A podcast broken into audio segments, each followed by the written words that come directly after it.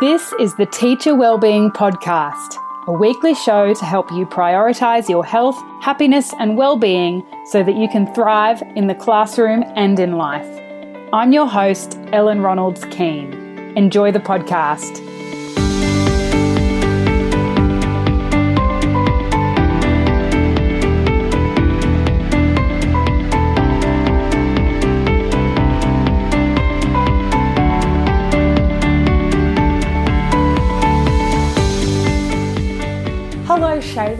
Hi, Ellen. Thanks for coming on the podcast. Thank you very much for inviting me. Ah, my pleasure. Um, let's get right into it. Yeah. I would like to, you to tell me a little bit about your teaching context. So, what kind of school, how many years you've been teaching, subjects, etc., etc. Mm-hmm. Go. Okay, so uh, currently I work in a quite large city state high school. Um, and our cohort is really very diverse. We have students who have grown up in the city, um, and we have a lot of international students and uh, students who have immigrant parents or who have um, parents who work in tertiary institutions. So it's a very, very diverse cohort that we work with. Uh, personally, I've been a teacher for seven years this year, but I've only been teaching formally for four and a half. Um, and within that, within that time, I actually, after three years in a small country school, I resigned and uh, went back to went back to university to do my my masters. Um, I, I wanted to do something completely selfish, really. So I decided to do a Masters of Creative Industries in Creative Production and Arts Management, which was one of my many interests that I wanted to do. You have a drama teacher back. I, I do. I teach and drama and English.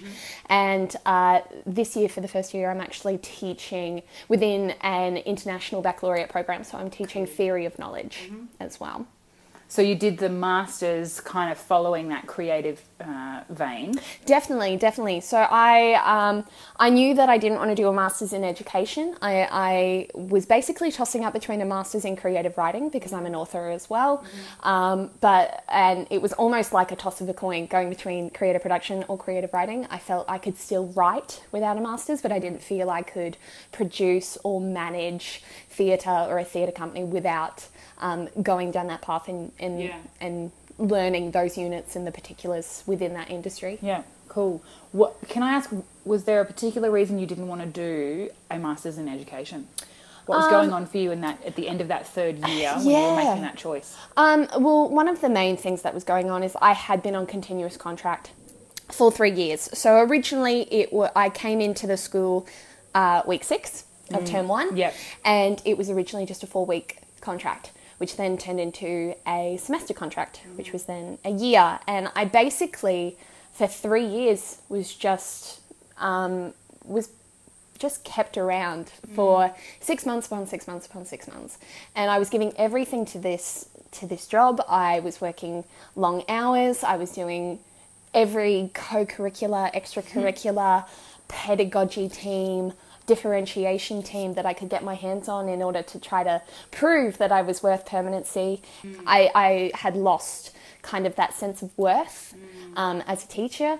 Um, and I felt I just needed something new. Um, at that point, I was 23 Yep. And it I, I felt like I was a lot older though. Yeah. And so I just needed something that was going to give me some skills that were outside of education Yeah. because really everything I just felt like you know miss all the time Yeah. and I needed something. And so, because you had gone from school to uni back to school. Yeah, definitely. Yeah. Yeah. So I needed that break, and uh, when you look back on it, it probably wasn't actually a break. I was I was working in retail. Actually, I, I completely gave up education for a year and a half. Yeah. Um, I was at university doing five units. I was I went to Singapore as part of a study group. I So was working doing- very hard. I was still doing um, a lot of work and putting in a lot of hours, very similar hours to when I was teaching, but it still felt like a break. Yeah. Um, and that was quite different and quite strange, but it, it, it was. It was just wonderful to have a completely different lens and a completely different focus. Yeah. And it was kind of my year and a half of being of, of being selfish. So After that 18 months masters, Mm. what happened?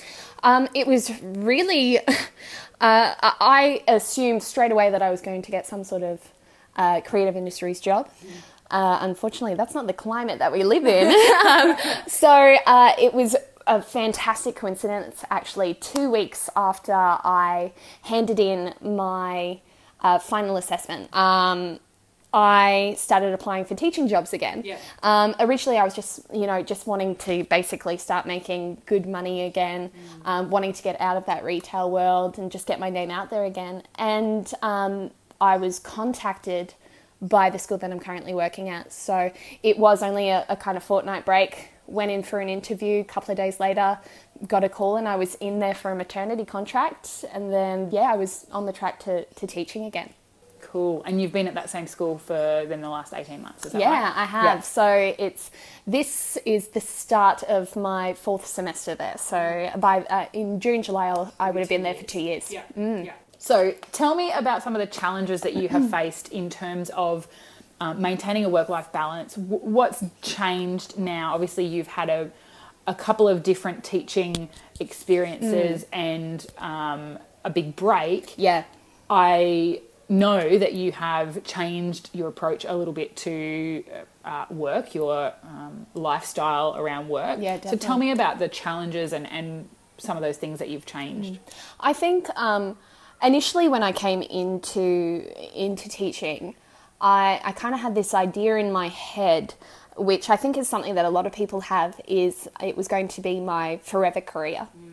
And that was both a safe thought, but it was also absolutely terrifying. Mm. It and I felt like I was really just overcommitting. Mm. I was doing um, uh, obviously as a drama teacher as an arts teacher you do a lot of extracurricular things and, uh, and we always did a, a musical every second year. Even when it wasn't a musical year where you're doing about 70 hours a week sometimes you're doing weekends camps late nights. Um, even without that on a normal year i was at school more than I was at home or or doing things that I wanted to do. It was like my job was my life. Yep. And that in Very itself, um, within that, I was having overcommitment not just to my job, but also overcommitment to trying to tick all the other boxes at the same time. So trying to be, um, you know, a, a very, very present friend, trying to be a present daughter or sister or, or anything like that, and just trying to give my time to other people.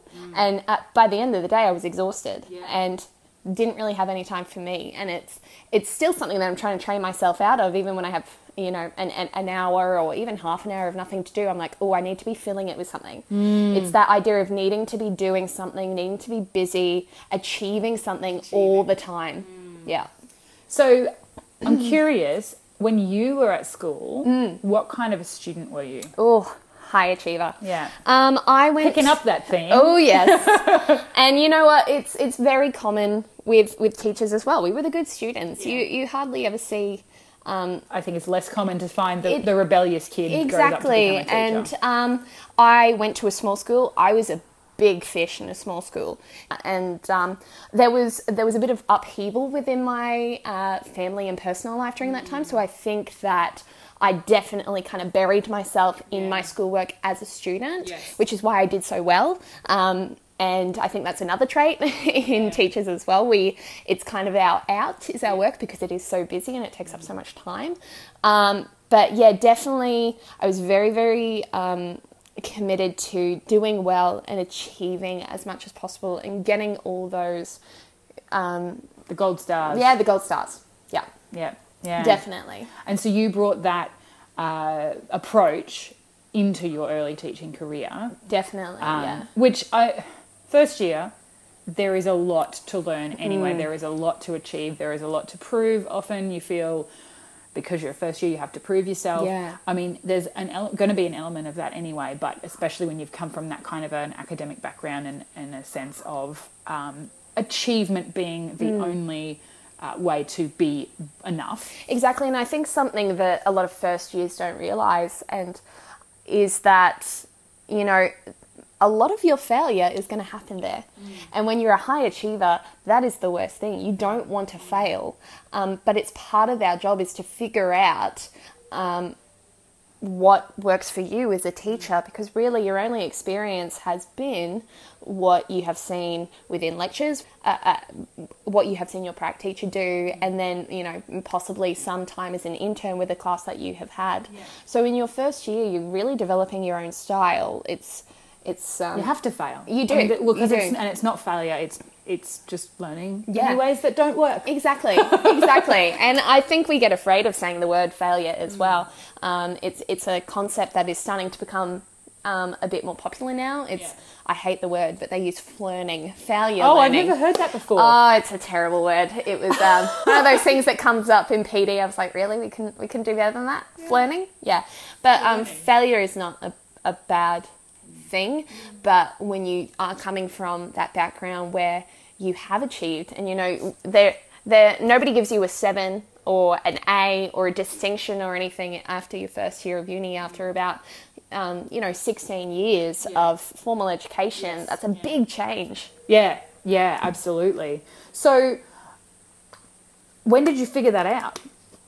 I think I, I honestly think I figured that out when I left and when I had space. So, um, I in my first school I was there for that three years, and I was I was getting burnt out, and I was doing so much, and I just felt like, um, you know, I had wonderful time with my kids and uh, with my students, and I made some great. Um, professional relationships with my colleagues and everything as well. But there, was that, you know, I felt like I was kind of stuck in this Groundhog Day, almost like the same thing all the time, and you're Mm. especially stuck if you're in that. Mm. especially if you're in a small town as well yeah. where when you go home as you said you go to the shops you'll miss Yeah. You- nobody Yeah. Mm. um, everybody knows who you are you can't escape it there's that sense of almost claustrophobia Yeah, definitely. um, and not really being able to ever properly relax because you're always on show It's Big Brother. Yeah, you're, um, you know, if if one of your students isn't there, one of their parents, one of their brothers or sisters, and you know, it, it, somebody's going to see you and and expect you to act how you are within your class. And the fact of the matter is that.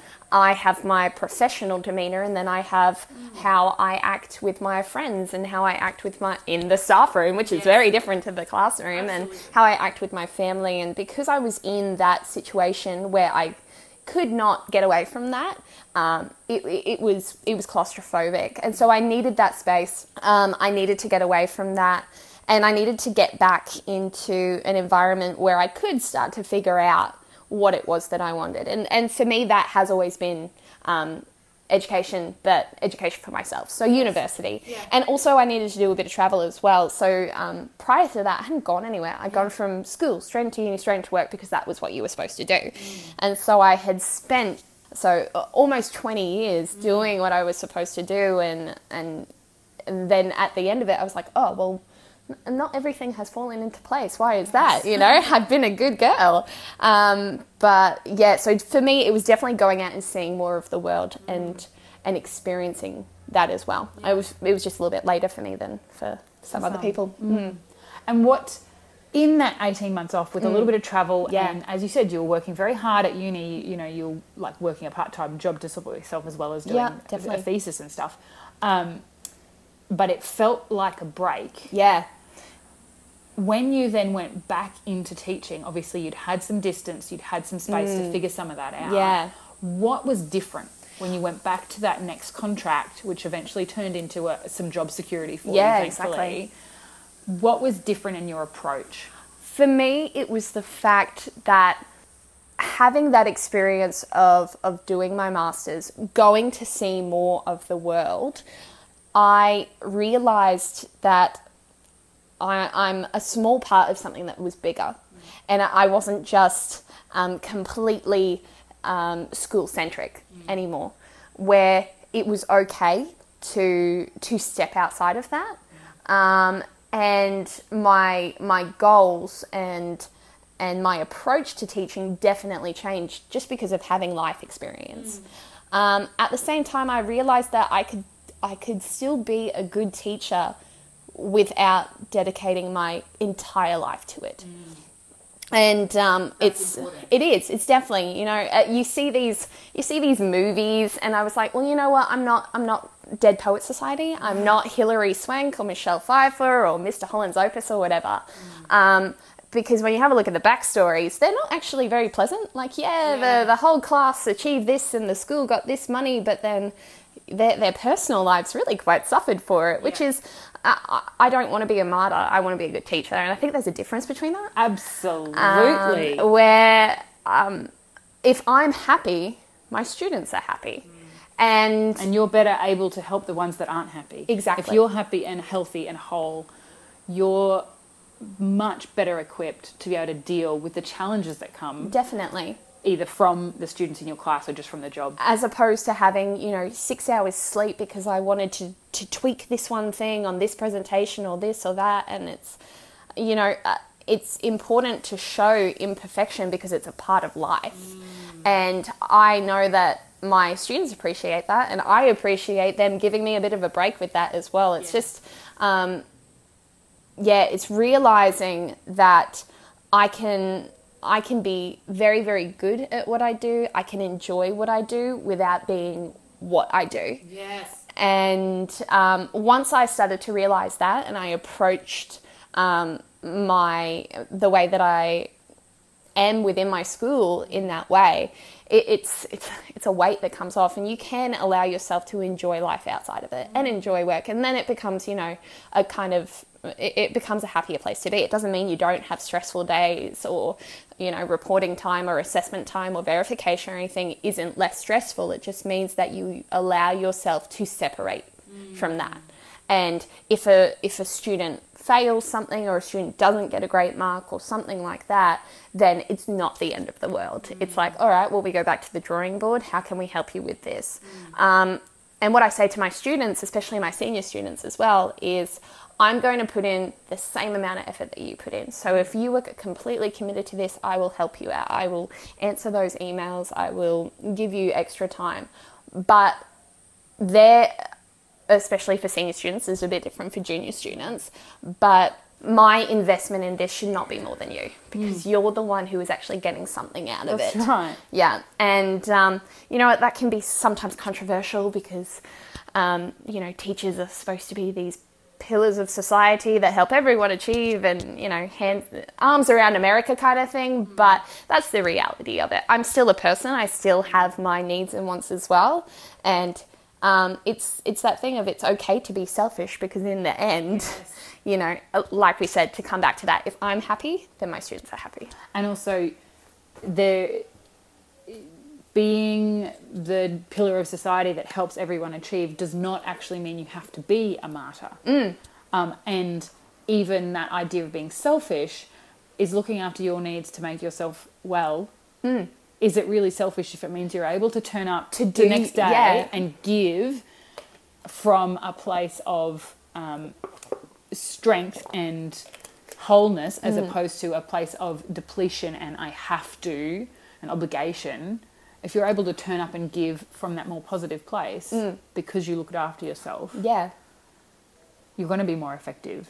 You're going to make a bigger difference. Definitely. You're going to be just a better person to be around. Exactly. So is it really that selfish? exactly. You know, it's just it's just being being human in the end, which um, you know, there's there's a reason why there is this kind of general myth that teachers power down at the end of the day, and, and students are really kind of confused as to why you're in the outside world because we have Why aren't you in perpetuated a box under the desk in the staff room. because we have perpetuated this idea that you know we can't we We live at school. yeah.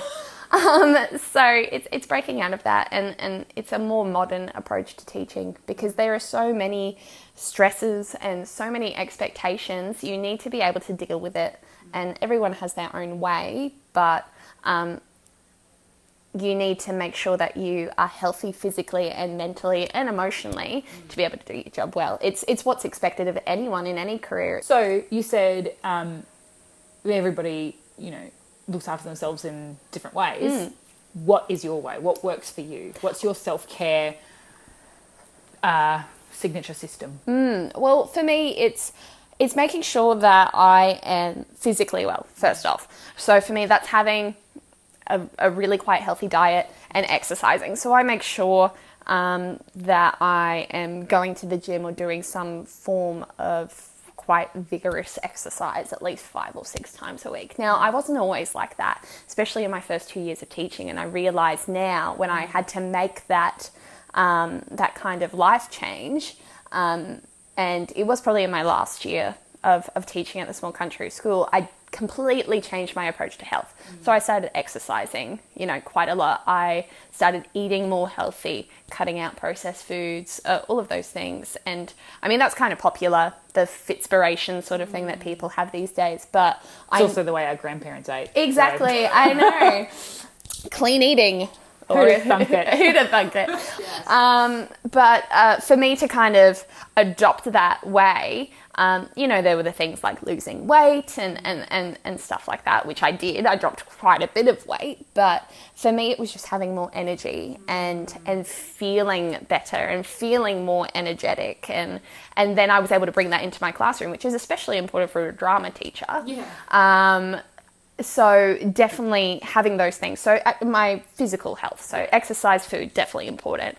Um, for me, it's also it's making time to do the things that I, I love as well and, and deciding what I'm going to do um, to make sure that I'm actually enjoying my life. So um, I, I love creative writing, so making sure that I actually put aside time to to add another chapter to the novel that I'm working on or write a short story or to start writing a play or something like that because that's what's important to me.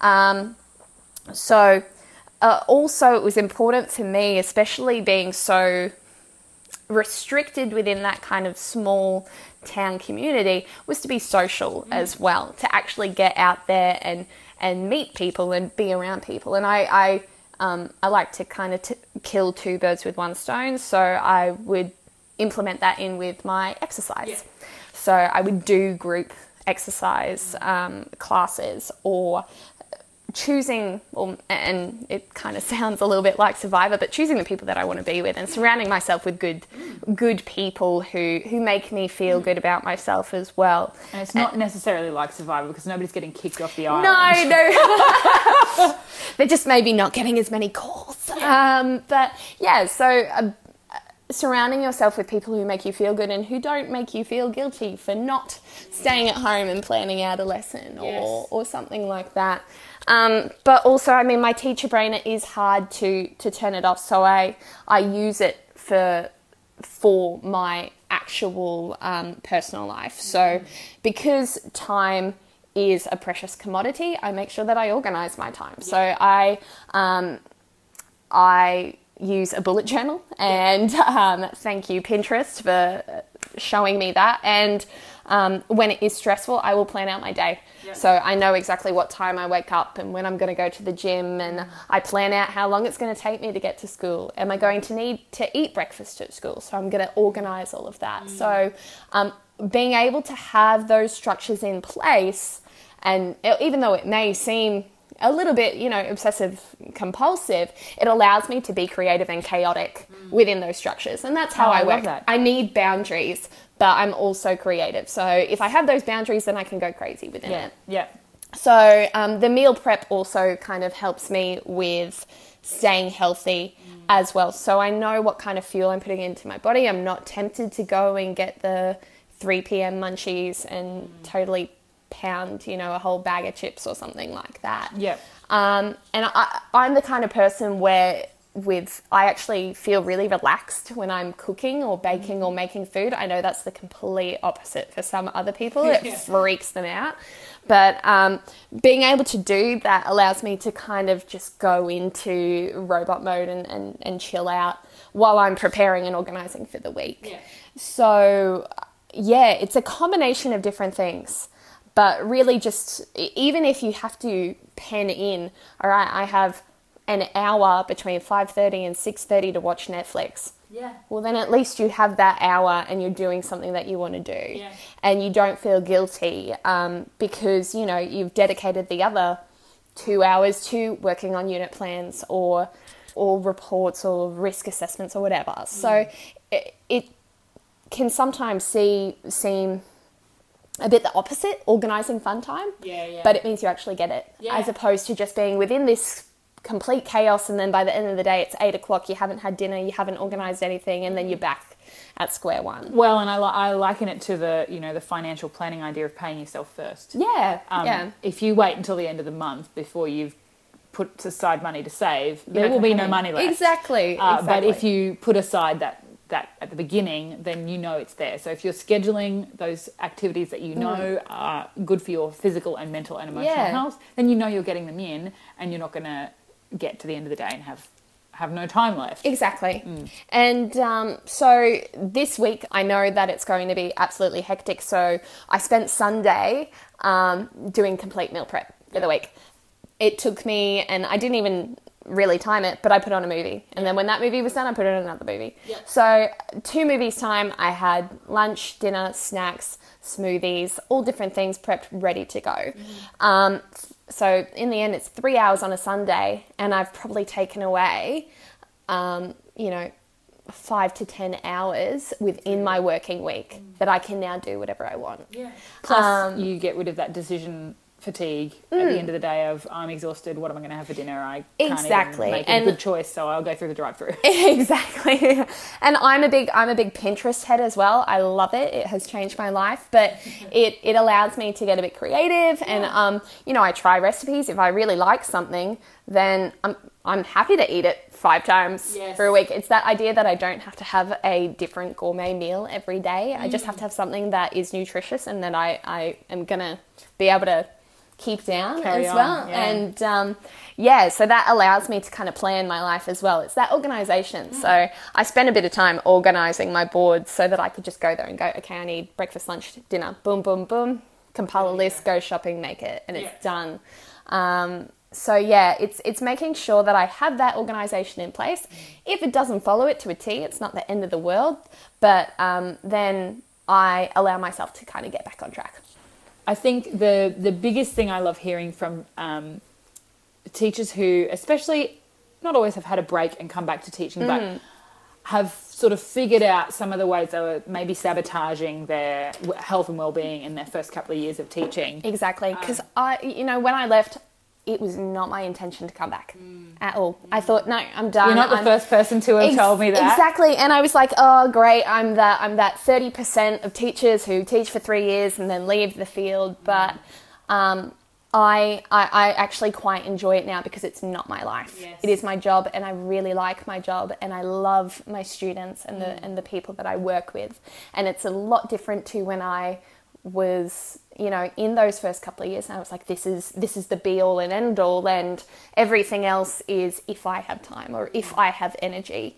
Um And there's never time or energy no left. exactly. If you if you approach it that way. yeah exactly. And I feel there's there's a lot less weight there's a lot less pressure and I can enjoy it more. And it allows me to really appreciate those good things. So I had um, one of my students last year who was in year 12 she, at the beginning of the year she had no idea what she wanted to do at all she was tossing up being a baker or being a paramedic and then we had spent a year and a half together in English, working together, getting her to um, to the best of her ability as well. We clicked as well as you do with some students, Yes. and then by the end of the year, she told me that she had decided to go into teaching.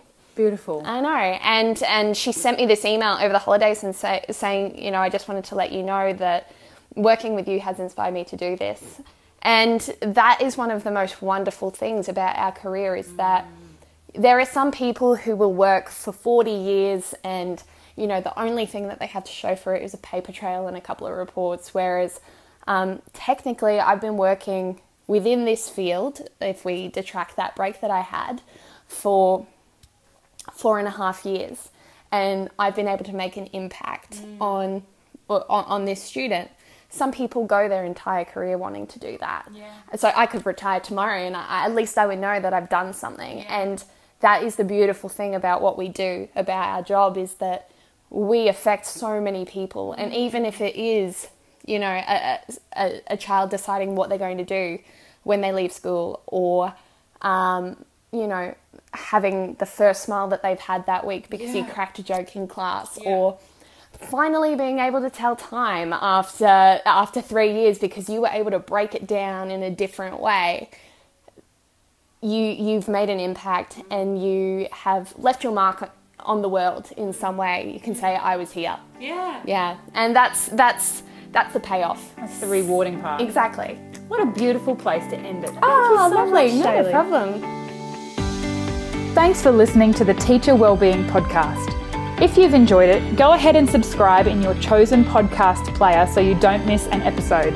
I'd love it also if you would leave a rating and review in iTunes and share it with your friends. This really helps the podcast reach more people, and together we can spread the message of teacher wellbeing to create thriving school communities. Don't forget there's also a review competition to celebrate the start of the podcast. So if you leave a review in the iTunes store before the 31st of March 2017, you'll go into the running to win some great prizes. Show notes for this episode can be found at selfcareforteachers.com.au forward slash podcast. You can also find me at facebook.com forward slash self care for teachers, and on Instagram, my handle is at self care for teachers. So come along and follow me there.